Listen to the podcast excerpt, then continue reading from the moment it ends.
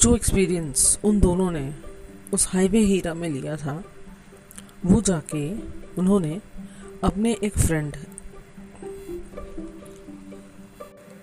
जिसका नाम हिमांशु था, और वो एक ट्रैवलर था और राइटर भी था। उसका काम ही ये था कि जगह जगह नई नई जगह एक्सप्लोर करना ट्रैवल करना और उनके बारे में लिखना।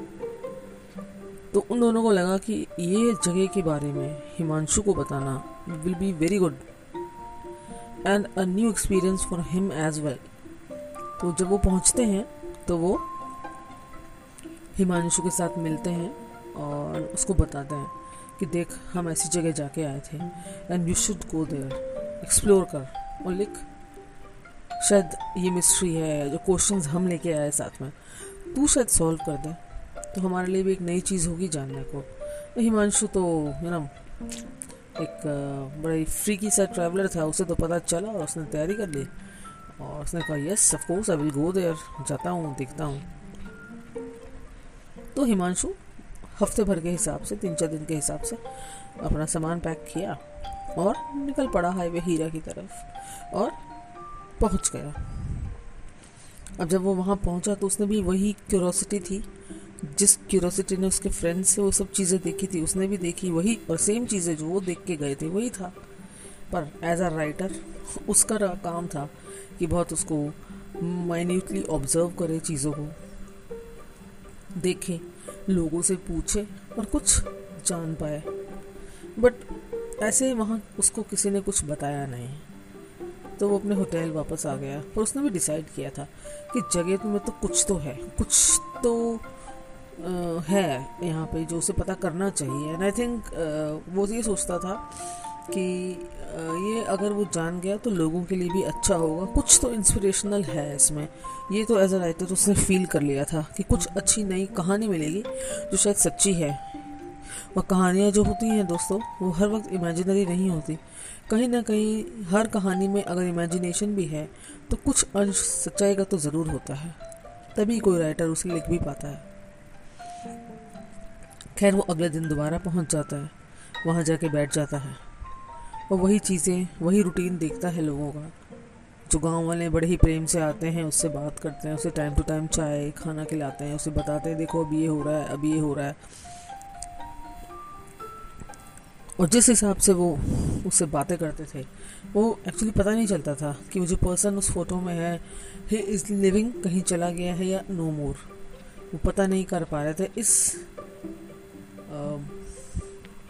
फीलिंग्स और इमोशंस से विलेजर्स जो थे, उसके साथ बात करते थे। उसने एक दो बार ट्राई भी किया, पर उन्होंने मना कर दिया कि नहीं, हम कुछ नहीं बताएँगे। यहाँ सिर्फ़ थोड़ी देर रुकने के लिए है, यहाँ ज़िंदगी भर मत रुको। देखो, खाओ और चले जाओ। पर एक दो दिनों में जो उसने ऑब्ज़र्व किया था, वो तो यही था ये जो बंदा है, ये जो बंदा फ़ोटो में है, वो विलेजेस के लिए बहुत इम्पोर्टेंट है और उसने शायद इनके लिए, गाँव वालों के लिए बहुत कुछ किया। वहाँ कुछ फ्रेम में फ़ोटोज़ भी लगी हुई थी। उससे उसने, उस, उससे उसने ये देखा कि जो गाँव था, ये शायद कुछ सालों पहले कैसा था और अब कैसा हो गया। जैसा गाँव होता, खेत खलिहान सिंप्लिसिटी छोटे छोटे से, सिंपल से घर, सिंपल से लोग, है ना? और जो खेत खलिहान की जो रूपरेखा थी, नक्शा था, वो बदला हुआ था थोड़े साल के बाद। वहाँ पे मॉडर्न मशीन्स आ गई थी। और जो फ़सलें थी, और अच्छी होती थी। एक फ़ोटो जिसमें खाली मैदान था, एक और फ़ोटो जो उसने देखी, उसमें वहाँ पे पानी का तालाब आ गया था। जो घर छोटे थे, वो थोड़े बड़े हो गए थे पेंटेड थे। और शायद गाँव में साफ़ सफ़ाई ज़्यादा हो गई थी। जहाँ पहले नालियाँ थी, वहाँ नालियाँ जो हैं उनको अच्छे से सीमेंटेड और पक्की कर दिया गया था। ड्रेनेज बहुत अच्छा था। तो कुल मिला के अगर उस गाँव को पहले देखें और अब देखें तो बहुत फ़र्क आ गया था। और शायद अब उसे कोई गाँव नहीं कह सकता था। अगर उसको देखे और वहाँ रहे, बहुत साफ़ सुथरा एक छोटा सा टाउन कह सकते थे उसको। तो उसको ये तो समझ में आ गया था कि गाँव, कि इस गाँव में बहुत ड्रास्टिक चेंज आया है। और ये विलेजेस और शायद इस आदमी ने मिल के किया है, तभी ये लोग उसको एक भगवान की तरह पूज रहे हैं।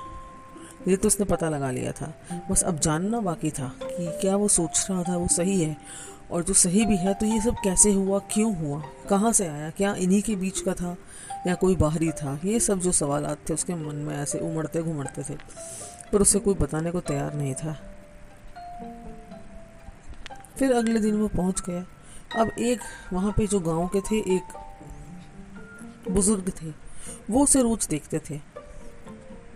उन्होंने उससे पूछा कि, बेटा, तुम यहाँ रोज कैसे आते हो? यहाँ पे तो कोई रुकता नहीं है आधा घंटा से ज़्यादा। तुमको मैं रोज देख रहा हूँ। तुम आते हो, बैठते हो, कुछ लिखते हो, देखते हो और बस चले जाते हो। क्या क्या चाहते हो?